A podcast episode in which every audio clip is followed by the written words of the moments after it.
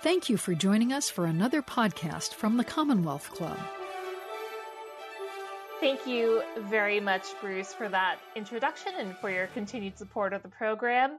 And good evening, everyone. I, am very excited to be here today. My name is Sarah Frier. I am a senior technology reporter at Bloomberg. Like Bruce mentioned, I am the author of No Filter, the inside story of Instagram.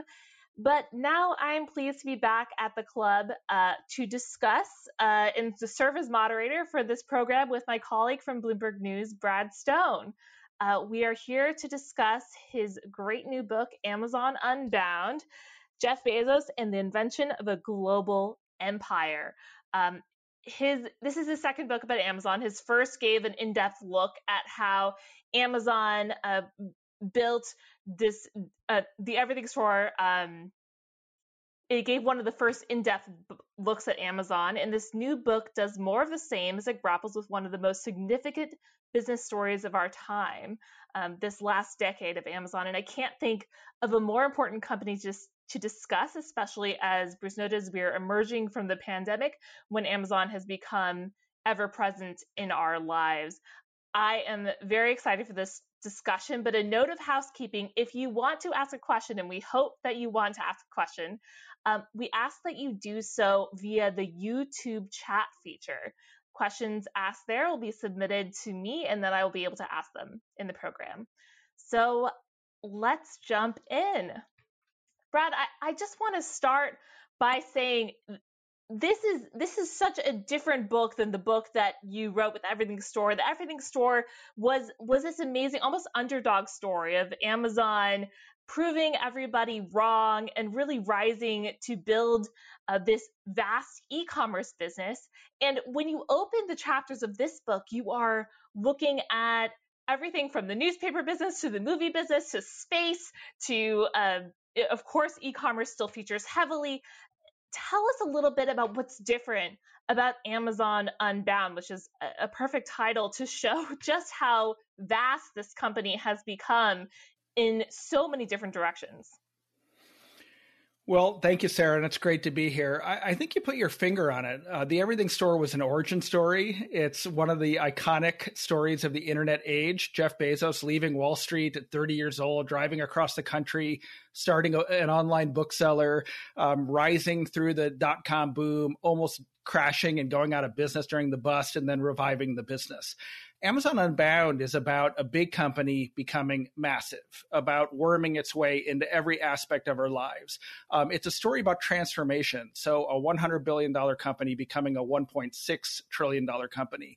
And Bezos, you know, this geeky internet technologist, you know, who was, you know, vibing about the details of the Fire phone when he announced it on stage you know, becoming a master of the universe, right? Someone who is in the tabloid newspapers, who's battling with the president of the United States, Donald Trump, over his ownership of the Washington Post, who's rivaling Elon Musk to try to bring people to space and who ultimately is actually getting bigger and bigger and moving away from Amazon to an extent because he's retiring as CEO later this year. So, in some respects, I think this is actually the more interesting story the story of transformation, of a, a company starting to dominate our economic reality, and then the really, the very real and worrisome questions about what constitutes anti competitive conduct and when does a company get too powerful that we need to start asking some really tough questions. Well, I'm glad you you mentioned anti-competitive conduct because we did see in the news today that Washington D.C. sued Amazon for anti-competitive behavior, actually for price fixing. Um, you and I were talking earlier about Amazon and in competition, and the thing that's really striking about this book is they start out as the sort of the uh, the unexpected entrant in so many markets and go on to dominate them. And so when you think about Amazon from an, a competitive perspective, this giant, I think you said 1.6 trillion uh, in value company, how, what is their competitive position? Who do they compete with? Uh, are are they beyond competition? No, it's actually the really critical question because it, it's not a classic monopoly in the way we that we think about it. You know, Microsoft in the 90s had 95% operating a market share in the operating system market and uh, you know, when it it tried to extend that dominance into into browsers, you know, it got it got hit by the Department of Justice. Amazon competes in some very big markets. You know, retail it's probably you know 10 to 15 percent of all of retail in north america maybe even less e-commerce even it's about 50 percent.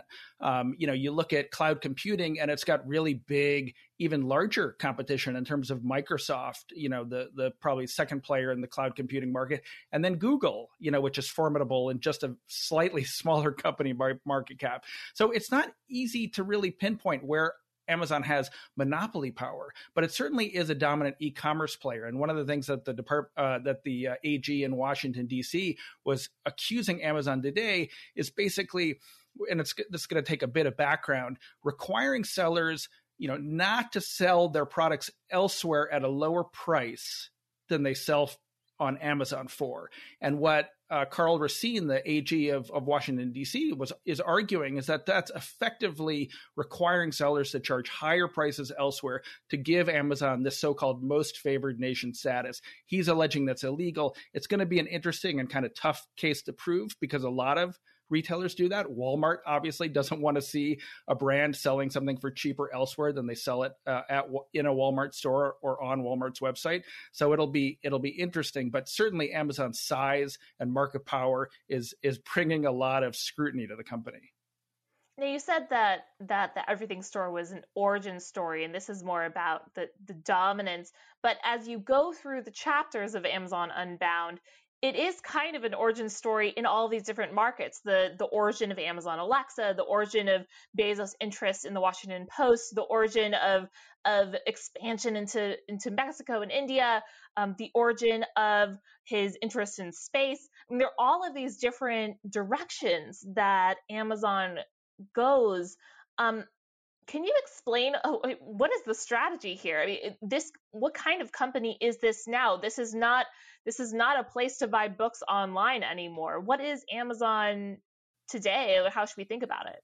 Right. In fact, when you describe it that way, the original business model almost seems quaint, right? That they right. were it was, and and even you know the story that I tell in the first book about the Kindle um, and and changing the book business in that battle. It, it seems almost antiquated, right? I mean, they obviously that Amazon's like huge in every chapter in this book that right, something right. the size and, and power of of a Kindle um, just transforming every new industry.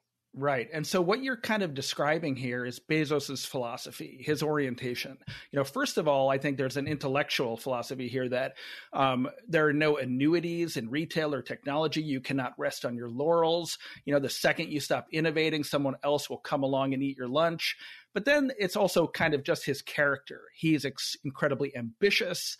He is empire building. You know, he is taking all along Amazon's winnings in book selling and retail and cloud computing and reinvesting them.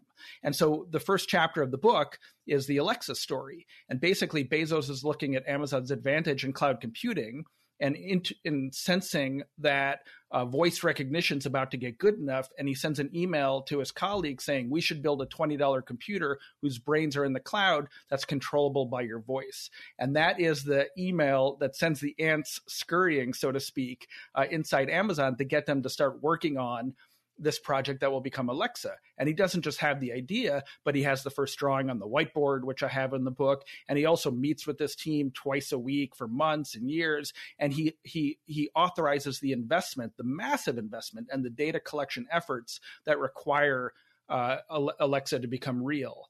And so this is the story. It's like a story of metamorphosis. You know, Amazon remaking itself every year uh, because Bezos believes that if it stands still, it's going to get overtaken. And of course, he's very competitive also, and he's viewing Google in his rearview mirror and Microsoft, and he, you know, he's he's on a mission to create one of the biggest companies of the world. I mean, you use words like winning, like innovating. Um, but is this an admirable man? Is this a, a happy story? I, I, mean, as I was reading this book, it, it seemed that there there were pockets of it where where I was simultaneously inspired and terrified by Bezos and, and what he had decided to do or what he had decided to ignore in the name of pursuit of that dominance. Um, is this is this a heroic story or is this a, a critique I'm gonna I'm gonna punt on your question, and I'm gonna say it's a it's a complex story, right? There are and and look, I don't see it as um, you know one or the other. It's it's both. And i i admire and i'm jealous of the of the critics or the hagiographers that are able to see it in that way. Um, you know amazon does some great things. And look i'll i'll say right off the bat i'm a prime member. I'm an echo owner. Um, you know we watch the tv shows and movies. Um, we probably use a lot of services that use aws right? Bezos you know personally ushered a lot of that into into into the world and his you know impatience and you know big thinking and combination of inspiration and intimidation is what made all that possible you know for the company to go and create these things. At the same time that the, you know the book really paints i think a picture of a of an internet company that's building systems in large part fueled by competitive concerns and this this ambition to get big and dominate and only later coming back and contending with the very real consequences. So for example you know we all know here in the bay area that there are now amazon vans driving our streets dropping off packages and amazon trucks on the hot on you know route 80 up to tahoe um, Amazon in the last five years has really sprouted a whole transportation division. Uh, we can get into the reasons why they didn't want to rely on UPS or the National Post Office anymore, but in a very internet company like way and sarah this was the story you told uh, in, in your book about instagram you know they built a huge system and only later came back to really consider the consequences making sure everyone was safe um, you know putting some restrictions on the on the kind of contract drivers yeah. that they hire uh, tell us about 84 year old Telesfora Escamilla, who whose story is told in your book. Right. Yeah. This was a this was a grandmother. one one instance. Right. So a, a, little bit of background as Amazon goes to hire all these drivers to add a last mile transportation division you know, in a very internet company like Way, they don't want to employ these drivers. Um, that would create all sorts of liability and potential open the door to the Teamsters union.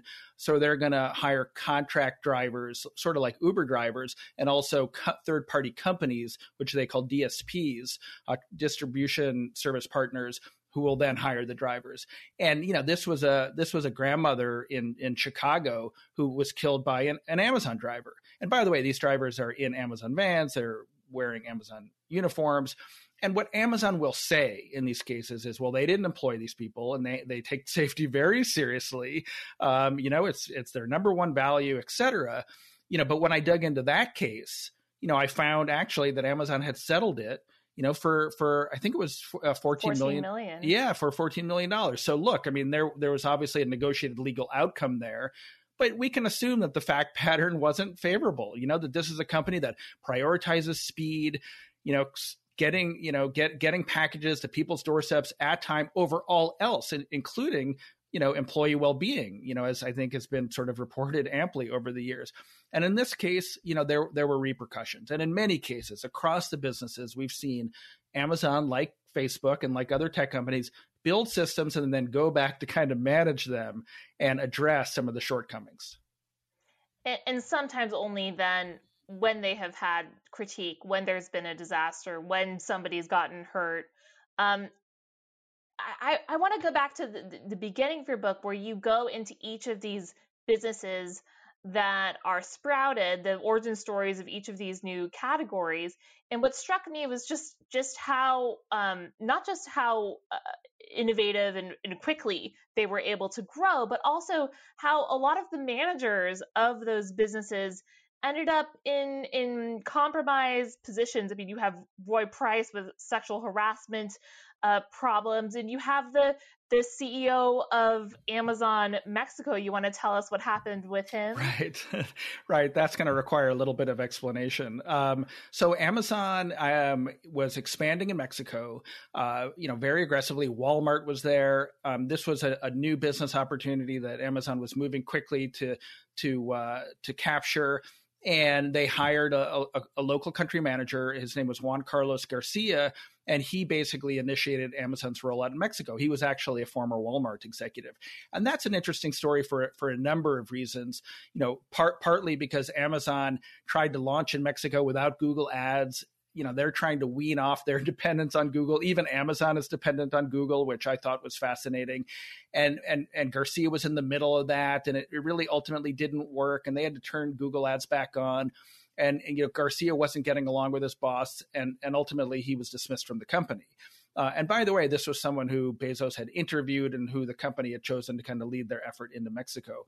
And the coda to the story, and Sarah, what I think you're referring to, and which I lay out in the book, is the truly tragic and disturbing story of, of Garcia after he had left Amazon essentially, and I, I, suppose we should throw in the word alleged here, um, but was accused of hiring an assassin to murder his his his uh, ex-wife, and and then subsequent to that, uh, an arrest warrant was issued and he disappeared across the U.S. border and hasn't been seen since. So, you know, that's, it, you know, it's just a remarkable illustration, I guess, in part of the velocity at which Amazon is moving and some of the personnel decisions over the years. Obviously, you know, this being a really extreme example, uh, have been troubling to say the least.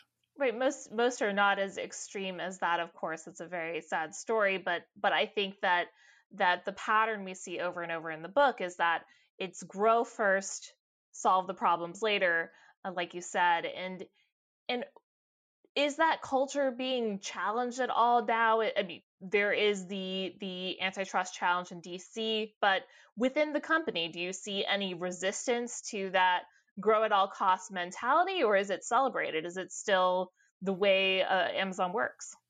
I think that perhaps there's a recognition now that the company is so big and so visible and so scrutinized that it can't really blunder into opportunities in, in the way that it has. Um, another great example is the international, the global marketplace. So people, they may not even know sometimes when they go onto Amazon, they make a purchase. They're not buying from Amazon, they're buying from a third party seller.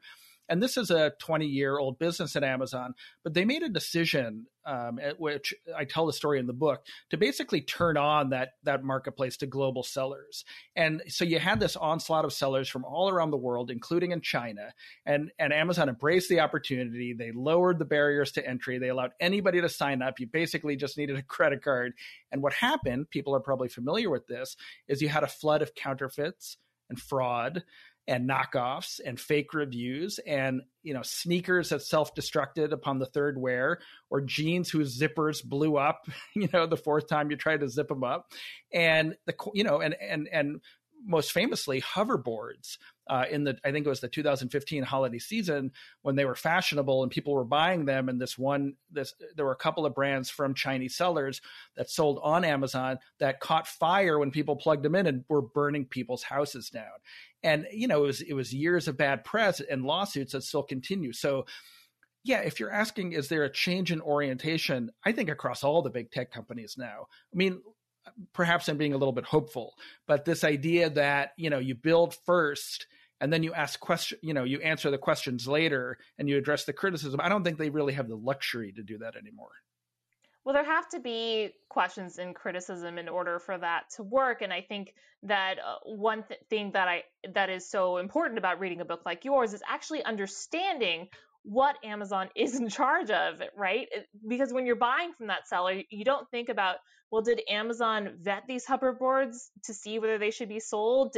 Isn't there a system happening? And what your book reveals is is actually no, it's it's kind of all automated. In fact, um, they prefer not to have humans involved in as many steps as possible of the business. A very similar story to, to what I've reported at Facebook that just gets in the way of productivity, of efficiency. Um, and of course, humans are very expensive. And so, you know, is there a gap in, in consumer education with these large tech companies? Because I feel like like it's very hard to critique something that that you only use as a as a convenience. I think for a lot of customers, the, the North Star is going to be low prices and and reliability. And the the anomalous you know the anomalous situations where things go horribly wrong and turn into headlines it's bad for the company. But look i mean we can look at amazon's financial numbers and and the and the overall consumer sentiment where obviously it, it, it might have hurt its image a little bit but people still flock to the site. They like the prices they like the selection they like not having to go to the store. So i don't know whether whether these stories have really you know impacted customer adoption the, the evidence suggests otherwise which is sort of depressing but just on your point sarah i think you, you raised a good point. You know amazon likes to i think there's a philosophy there that to build businesses with people and then scale them and run them with automation and you see you know so i tell the story of alexa or the or the go store which some people might know. We have a couple of them here in san francisco. Are these grocery stores with cameras in the ceiling and sensors in the in the in the uh, shelves that automatically charge you for things. And this is a big 10 year effort within amazon.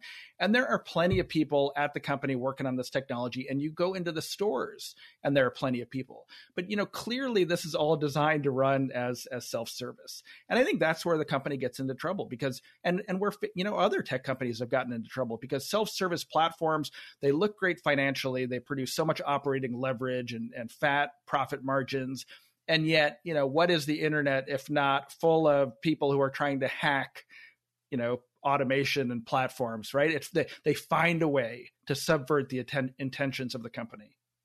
And i think counter to the the backlash you saw almost every city in the country scramble to be considered for Amazon's HQ2 in your book, even if uh, ultimately Jeff Bezos wanted to end up in DC or New York. Um, tell us a little bit about about what that process looked like behind the scenes.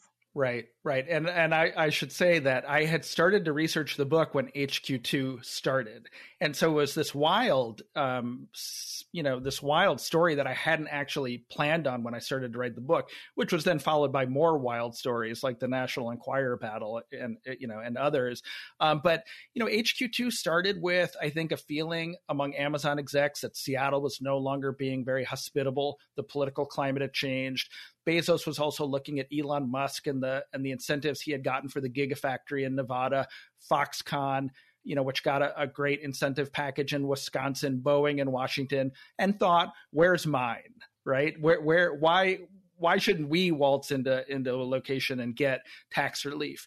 But he's Jeff Bezos, so he's got to do everything bigger, and it's got to be unique. And so he conceives the idea for HQ2, which you know people might remember, um, inviting any region in North America to submit a proposal. And 238 regions did, and they reviewed them all, and they winnowed it down to 20, and then they visited the 20 cities, and they reviewed all those, and then Bezos basically threw it all out. the final, the final uh, recommendations I report in the book were Philadelphia, Chicago, and Raleigh. And the S team looked at that and said, you know, things have gotten worse in Seattle. We're growing more quickly than we thought. We want, you know, the cost of building cheaply was sounded great, but what we re- really need is access to talent and proximity to power and who knows maybe there was a little bit of where they wanted to go as well. Um, it's hard to say that for certain but you know jeff bezos does have, does have homes in washington d.c and new york city. And so that's where they went. And the great irony of it was that they were running from one political storm in seattle and they kind of naively ran into another political storm a very different one um, because it really focused more on uh, unions and the and the battle over whether Amazon would would accede to a union uh, in New York City, in Long Island City, and so of course then ignominiously they had to withdraw from from New York. And, now we have Apple investing in in Raleigh, and uh, I, I think that you know the work from home era has really changed a lot of this. Anyway, um, what you said about proximity to power, though, is really interesting in context of this evolution that we see of the CEO throughout the book um, the fact that he's that he's willing to talk back to Donald Trump, the fact that he's willing to buy the Washington Post, that he that he revels in in um, responding to the National Enquirer. Uh, talk about the evolution of Jeff Bezos, the man, and and how he becomes this larger than life figure uh, throughout this story. Does it is it is that him naturally? Was he always that way, or or is this is this a, a new man um, just really completely changed by his wealth. I quote Jamie Dimon in the in the book saying, you know, he's friends with Bezos and and they collaborate on, on a couple of things. And I quote him as saying, you know, he saw Bezos's eyes gradually open to a larger world. You know, Bezos for many years was totally focused on Amazon. And there are a couple of, I think, way stations in the book where I describe this transformation. And one of them you, you mentioned, Donald Trump is picking on Amazon, picking on the Washington Post. This is 2015, the the election that he wins, and Bezos wants to wants to respond to Trump on Twitter. And Jay Carney is is his chief uh, PR guy and a former uh, member of the Obama administration is telling him, "Don't engage, don't feed the trolls, don't engage with them." And and Bezos is taking the attack on the Washington Post personally, and he does right? Um, and then you know, fast forward a, about a year and a half, and he is throwing a party for Manchester by the Sea in in Hollywood uh, at his home in Be- Beverly Hills. This is one of Amazon Studios movies that won a Golden Globe. And there he is in a tent uh, outside his property, surrounded by stars, Matt Damon and Ben Affleck and Casey Affleck and and Bezos is right the brightest star in the, in the room right? Attention is arc, is arcing towards him. And so I think that has an impact. The the fame the increase of in wealth that moment in 2017 when he becomes the richest person in the world.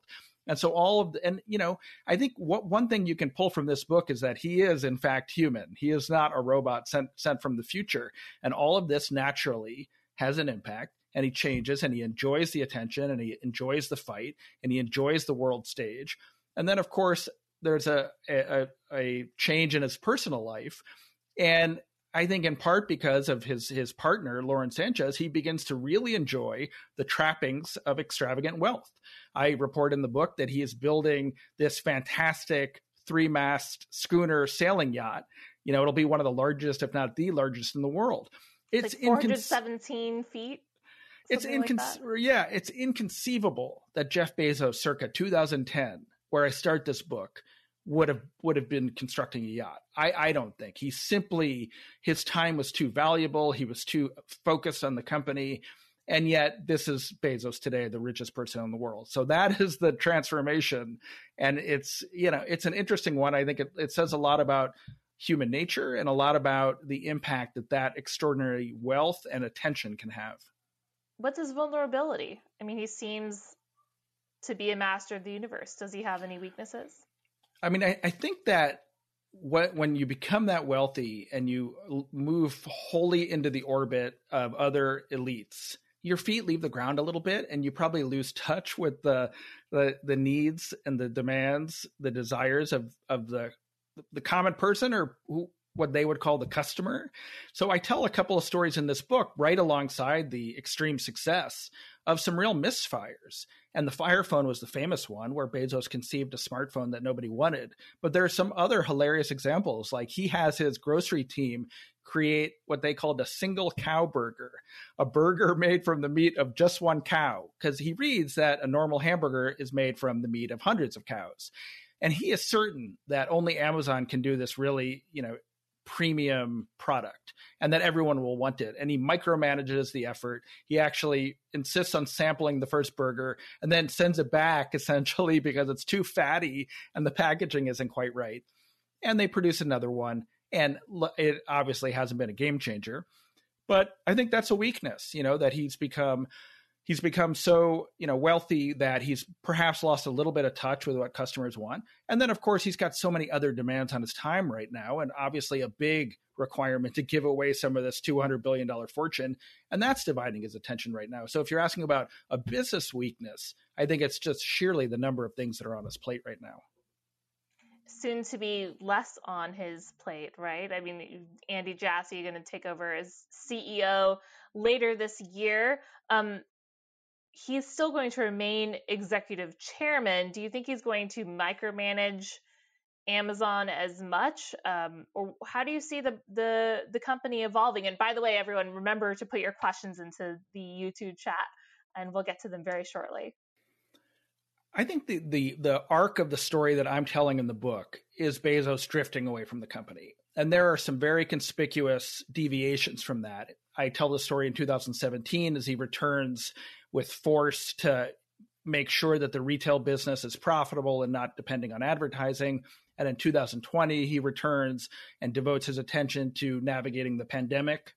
But by and large, throughout that time period, he is letting his deputies run the business and largely focusing on the new projects like Alexa and also the Washington Post and Blue Origin, the space company, and all, all of his other responsibilities. And so I actually think that that continues and the arc of his his um, pulling away from the company continues. He, he, he says he'll be involved in new projects. He's executive chairman. I, I assume that in the annual the biggest annual uh, operating reviews. He'll continue to be a loud voice in the conference room. But I think we're going to see. This is a guess. In a couple of years, he'll drop executive from from from his title. He'll be, he'll just be chairman, and we're going to continue to see him pull back. And he's going to let Andy Jassy run that company. I mean, Jassy has been an extraordinary successful leader uh, of the AWS business. That's a fifty billion dollar a year business in just fifteen years and has earned the right and probably could get another CEO job. So I think Bezos will give him a little bit of runway, unless, of course, he really screws up, and then who knows? We'll see. We might see Jeff return. Yeah, but Jassy's been been running one business pretty much this whole time, and then Amazon, as you describe, is just so vast and in so many different things. Um, talk a little bit about MGM. That's a question we have with uh, from one of our listeners here. Where does the possible MGM acquisition fit with the Bezos ethos, and do you see a fit with Amazon? Oh, absolutely. Um, Amazon has been gradually moving into streaming, you know, for for ten years. It's the everything store, of course. So DVDs were once an important shelf in that store, and those sales declined. So Amazon moved into video on demand, where you could buy a movie or TV show. And Netflix disrupted that. So they moved into subscription video on demand, but they integrated it into Prime. So it was free for Prime members. And then what happened was it was simply really expensive to go and license content from, you know, a studio or a network. So Amazon, like Netflix, decided, well, they'll make their own stuff, right? And that proved to be really hard. And Amazon's still kind of getting the swing of it. They don't have a massive Game of Thrones style hit. So MGM does two things. One, it brings all these franchises into the Amazon fold. James Bond, um, uh, there's a, the, the Hobbit franchise. There's Survivor, all all sorts of uh, content. Um, I'm forgetting some really some really big. I think ones, of like the Wizard of Oz, right? Isn't that MGM? Yeah, that's right. A huge so the, vault. The Americana, right? What MGM has created exactly the beginning the, of movies the Rocky franchise is one is one oh, that yeah. I'm forgetting. Right. Okay. So suddenly they've got a big studio and all sorts of franchise potential, and that it will nourish Prime Video. But then they've got this massive vault of older movies and TV shows. I think something like seventy thousand hours of television programming, and they can add that to the to the catalog of archive material on Prime Video, but also to IMDb TV, which some people might not know about, but is another streaming network that's free for everyone and is advertising supported. Now, advertising is one of the biggest and fastest growing businesses at Amazon. It's a, a little gold mine that they have in their backyard that they've only recently discovered. I, and I tell that story in the book. But the ability to run commercials in all that material is going to boost Amazon's ad business as they go out and acquire NFL games and baseball games and Premier League soccer. And suddenly Amazon's going to have a robust advertising business. What's so funny about Amazon's move into the advertising business is when I speak with advertisers, they say, We're so glad to have an alternative to Facebook and Google, who are so dominant. But Amazon, of course, starts out that way and then becomes becomes quite dominant. Well, but um, it's a, the, the great point there, Sarah. Just really quickly is yeah, we talk so much about monopoly in tech, and really, frankly, it's more like oligopoly. Right? It's we have six companies that are absolutely dominating the landscape and are competing on the margins, but together are kind of carving up the economic pie. Well, that's a perfect segue to this next question we have from one of our listeners, wondering if Amazon can actually be threatened by uh, today's announcement from the the DC Attorney General, which we spoke about a little earlier. They're they're saying that Amazon is fixing prices in their favor. Uh, this is one of the first, or if not the first, antitrust legal challenge versus Amazon. Does it have teeth? I yeah, um, I, I, actually think it's a challenging case, and I, we just have to give a little bit of explanation. So what the the DCAG is saying is, you know, this most favored nation clause that Amazon Amazon's basically telling sellers you can't sell more cheaply elsewhere, and if you do, it's very subtle and opaque. They kind of disappear you from search results, or suddenly as a seller you don't get the so-called buy box.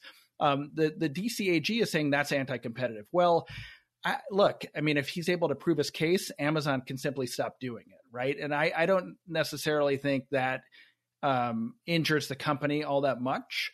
Um, I, they've they've had to walk away from a version of it already in Europe, so I don't think this constitutes an existential threat. What it does, what it does represent, is the kind of whistle to to to start the race. And I think we're going to see other cases from the FTC and from AGs in New York and and um, California that are looking at probably more impactful things like the, the conduct of Amazon with regard to its private label business and the relationship between the different business units like AWS and retail. Jeff Bezos was up there with the other big uh, CEOs in tech testifying about Amazon's power. Amazon was included in the uh, congressional report on antitrust as one of the the tech monopolies that has become equivalent to uh, oil barons and, and railroad tycoons of days past. Um, it, as you see, you said it's, it's more of an oligopoly. These companies are all competing with each other. Uh, do you think that that this is sustainable? Uh, could they just keep growing? Well, they certainly will keep growing, right? I, I, I view Amazon as a boulder rolling downhill, and its its momentum shows no everything. yeah, shows no sign of slowing. I mean, just here in the Bay Area, more fulfillment centers closer to the major cities, faster delivery, more trucks and vans on the road, making it more convenient to order and less, you know, less need to actually go to a store. But the one the one drawback of that kind of scale and growth is, you know, you're serving a lot of different customers and a lot of different constituencies, and it does open up pockets where the company isn't paying enough attention or can't please everyone and there's a great example of a Canadian company called Shopify that's one of the most extraordinary growth stories on the internet today. And they've managed to kind of cut into Amazon's dominance in part by really focusing on brands that want to control their experience with their customer. They don't want to go through Amazon. And Shopify allows them to do it and it helps them administer their website and deliver their packages and they've built a great business. And so it doesn't mean that Amazon's any less dominant. What it what it means is it's that much harder for a regulator or a lawmaker or a state AG to go and bring a case and say that Amazon's snuffing out competition. It's like Facebook with TikTok, right? There are, this is the nature of the internet. There's sort of always a, a new thing. And it can be sometimes really inconvenient for a, a, regulator or a lawmaker who's trying to bring a case to say that these companies have a hammerlock on the customer or snuff out competition because there is there is competition. Right. It's it's just the the paranoia that drives these men at the top. Uh, just that they one day will become irrelevant to their customers and, and someone else will come in and do it better. Um, I I love this this next question. Uh, this reader is referring back, or the listener is referring back to the review you got from Mackenzie Bezos for the Everything Store. I believe it was a, a one star review, uh, saying that she felt many of the things in the book were inaccurate, including one of the books that that Jeff read at a certain time. Um, bring us into Amazon and, and Jeff Bezos' response to this book. Have you had any feedback yet? Ha- have you heard um, any rumblings of discontent or or approval for the accuracy? What have you heard? I, I think maybe they learned their lesson a little bit from the from their reaction to the Everything Store. So yeah, people might remember uh, that that it was not only Mackenzie Bezos at the time, but but Andy Jassy and other Amazon executives who left one star reviews and they just thought it was an unfairly negative depiction of their culture and the, uh, the you know calling the the other Amazon executive Jeff Bots. Um, there were a lot of things there they didn't appreciate, and the reviews had the perverse impact of drawing more attention to the book, for which I was, of course, greatly appreciative back then. And so, look, I mean, there hasn't been any similar response, uh, probably smartly on their part. I'm really proud of the book. Tons of Amazon executives, current and former, have reached out to say that this really captured the achievements, the chaos, and the oversights of the of the last ten years. Again, in some ways, even a better story. Certainly, a more difficult story to tell because everything is sort of happening at the same time. And yeah, I I think that um, look, you're you're never going to get it exactly right when you talk about these big, secretive, opaque companies that really are difficult, to, as you know, Sarah. They're they're difficult to penetrate. But luckily, I think with with Amazon, it's now a 26 year old company, and there are many employees across all the business units that feel like you know what they saw is a, is a story that's really deeply worth telling and important to understanding if we're going to ever contend with these big companies give us a sense of what it takes to get behind the scenes of a company like Amazon. What did your reporting look like? How did you how did you manage to do it? I, I as I was reading, I just thought, oh my god, how does how did you even find that out? Um, well, Sarah, we worked together. One, but... We we worked together at Bloomberg, so surely pre-pandemic, you saw my anguish in the in the office. Uh, it was just it's just a sheer it's just sheer volume of outreach and um, you know, reaching out and meeting with as many people as you can. Yeah, certainly I had the calling card of the first book, The Everything Store. And and also I should say that Amazon worked with me to an extent on this book. They allowed me to talk to I think around 15 executives, mostly members of the senior leadership team, the S team, and so I got good access, but it was also that foundation of employees who were still there and talking on background or who had left and were willing to share their stories. And look, some of them were, were favorable. There are you know, a lot of people that take a lot of pride in their accomplishments at Amazon. And some of them were mixed and some of them were quite negative. I talked to the the the manager who who ran the first Prime Day. So Prime Day is coming up next month, and this was the the the woman who ran Prime Day. I think it was 2015, and it was a whirlwind. And she, you know, she worked tirelessly. And then after she ran Prime Day, she had another couple of jobs at Amazon. And then at, at some point, she realized she was using Amazon style leadership principles on her mother and she had this epiphany that the company and the culture had made her kind of made her kind of mean and she reflected on it and wondered you know, did she really admire the company and, and was Bezos someone she admired? And she ended up leaving the company, canceling her Prime membership, and th- and recycling her her Amazon Echoes. So that's one example. And there's a variety of testimony in this book, but it's it's it's just simply you know finding people like that who are willing to share their stories. And are people scared to share their stories inside Amazon? Is it a very secretive company?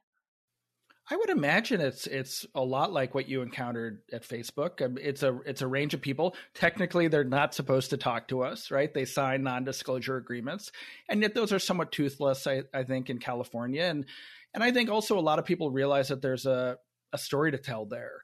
And if you know they trust the journalist and they're comfortable and they realize this is that this business history is just history now. Period. These companies, Facebook and Amazon, are have molded our re- economic reality and changed the way we live and impacted our political systems. So I do think a lot of employees and executives feel a responsibility to tell the story and to make sure that it's told correctly. Yeah, I, I felt that too. That there is this hope that if there is a book about a company, that it will be accurate and that it will will have uh, the varied perspectives and and you get all of those those into the mix and end up with something that that is as close to the truth as anyone's going to get. Um, and I think it's important not to approach it. I think I think there's a comfort level when uh, a journalist doesn't approach it as a critic who's building a case, nor as a hagiographer who's simply gathering the recollections of of the top executive. But you're trying to get in there and tell the story. And and and there are elements that are positive and there are elements that are negative. You know, the first third of the book I, I call part one invention because it really is the story of Amazon creating things that made a meaningful impact on people's lives. And that's just not not only Alexa, but bringing e-commerce into India and all the money that Amazon invested there to to allow you know p- people to giving people access to to products that they otherwise couldn't buy. And then some of the ramifications of that, of you as as you know, in India they had a real political backlash because Prime Minister Modi was you know protecting the small mom and pop merchants who are a big part of his political coalition. What do you hope consumers take away from your book? The people who use Amazon products every day or um, maybe stream Amazon Prime video or use their Amazon Alexa, who, who you revealed the, the name of the voice actor for. Uh, when they read your book, what do you hope they learn? Well, first of all, like any author, I want people to feel like they read a great story, right? And that's what this is. It's a story of amazing accomplishment and a story of interesting people and a story of transformation, uh, a story that everyone of a person who everyone knows who has really changed right before our eyes and and and they take things from that um, they i think i think what's important is that they understand the complexity of amazon that there's a better sense for how this company that really defies description now how all the pieces interlock how they how they got there how they how they built it and and then starts to understand in a real way Amazon's complex power, right? It's too easy to say that Amazon controls a customer because this is the internet and competition is is only as far away as another browser window, right? We can go to Walmart and find a lot of the same stuff or find it via Google search. So it's the the arguments against Amazon need to acknowledge that complexity and be very specific. When I hear critics talking about Amazon's monopoly power, and these are people who talked about Walmart for 10 years, and Walmart isn't even a part of their vocabulary anymore. I feel like they're not really contending with the with the fact set, right? The real complicated facts and reality of Amazon. So I hope it's a better understanding of how the company operates and what that market power, and in some cases, maybe even that anti competitive market power over private label products, the way they use seller data, the way they, you know, limit the ability of sellers to to file lawsuits against them all the tools that amazon has in its arsenal the way they as we talked build businesses without a lot of uh, thought into some of the neg- negative repercussions I, I would like people to have a greater appreciation for that Wait, just the grow at all cost strategy, this domination. Um, one one listener commented that if people were as concerned with if people were concerned with Google as much as Amazon, we'd be better off. I mean, do you think that there's a company that deserves more scrutiny than Amazon, or or do you think that the the giants here, Amazon, Apple, Google, Facebook, are are about they're similar in their tactics and, and they deserve similar scrutiny? Yeah, here's the challenge. We have these big companies in our midst. I would put Microsoft right up there. They all have different business models. They all deserve scrutiny. They're bigger corporate entities than we've seen in, in history, perhaps, certainly recent history. And yet, all the issues for each one are distinctive. The markets are different. The extent of their market power is different. Their tactics are different. And the problem is that our underfunded antitrust and regulatory authorities only have so much attention span and firepower to really understand them. And then in Congress, these CEOs are often lopped together in these theatrical, uh, you know, um, these these very theatrical and over the top test days of day long days long testimonies. You've you've had to listen to a we lot. don't really of them. learn much. Yeah. You don't learn much. Every congressperson's just simply making their statement, and then you have one of our major political parties that's turning it uh, into a complete sideshow, accusing the social networks of suppressing conservative speech, which has nothing to do with so-called anti-competitive ta- tactics by the major tech companies. So the challenge is they all deserve scrutiny. The issues are totally different, and we have really lawmakers that are, I think, in with some rare exceptions, are kind of incapable of really getting down into the into the real issues. Yeah, there was a, a question here as to whether um, Jeff is more of an evil genius Lex Luthor personality? Is he more of an Iron Man hero? If you could could choose between the two. Right. I mean, those are obviously fictional constructions, so I'm not sure they're they're they're really useful on this. Uh, let's let me tr- let me try it though. On the spectrum of Lex Luthor to Iron Man, I don't. It doesn't really work because he's. I don't. I don't see him as a, a, Tony Stark getting into the into. He has put himself in the in a in a robotic suit at one of his robot events, and and you know gleefully cackled as he was operating it in front of the clicking press cameras. I was going to say Lex Luthor. My recollection is he wanted to send nuclear missiles to blow up California. Um, I don't see Bezos as as as finding that tactic all that valuable. So I'm going to say he's slightly leaning towards the Tony Stark side of the spectrum.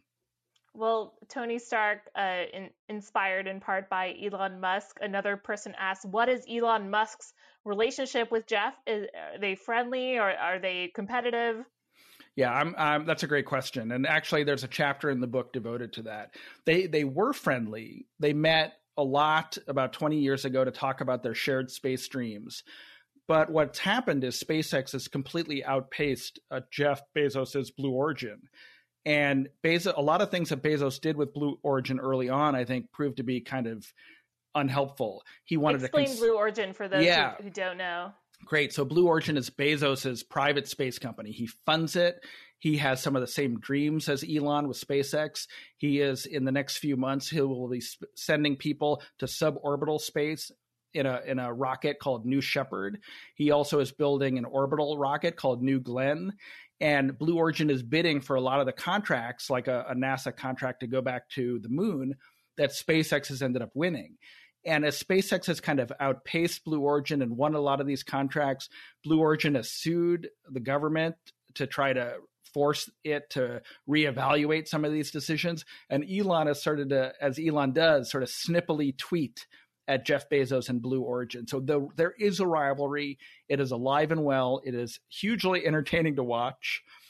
Um, I, I think, look, these are two of now, I think, the three richest people in the world and there's no shortage of ego on either side and so i think this is a, a, you know was a friendship it's now much more of a rivalry and it will be interesting to continue to see it evolve particularly because bezos is usually not second place in in anything right i mean that is part of the fuel that has powered amazon but he is very clearly second place when it comes to space exploration. In fact everyone is spacex has has really outpaced everyone and its achievements have been spectacular. So it'll be interesting if Bezos, as he retires as CEO of Amazon, starts to spend more time at Blue Origin, because I do think that is a company with a bit of a dysfunctional culture that either needs him to fully invest in it and spend a lot of time in it, or even you know maybe detach completely because he sort of quasi operated it from a distance and that has seeded uh, a lot of dysfunction at it yeah, I, I think uh, it's also interesting how motivated he is by those tax cuts. Uh, just like he's he's uh, very afraid of unions, he's very excited about any government tax cuts. Um, we as we wrap up here, somebody asked, "Is Jeff Bezos a role model for kids or for entrepreneurs?" I think so. You know, generally, he here's someone who you know was a vice president on Wall Street who who risked everything with an idea to build a business and changed you know life around the world um, has has disrupted not just retail but cloud computing uh, ebook reading voice computing there, there's plenty of reasons to, to criticize him and Amazon, and I and I do in this book, and we have in this conversation. You know, but I do generally think that the guy has you know is, is, a classic american inventor and innovator and business builder. And look this is a country that does celebrate that kind of success. And i think that's it's that's motivating. It's motivating for kids to know that you with an idea you can change the world. And so I, I do think he's a, a, role model. I think that a lot might depend on the, the next stage of his career. He has a $200 billion fortune. He was late in initiating major philanthropy.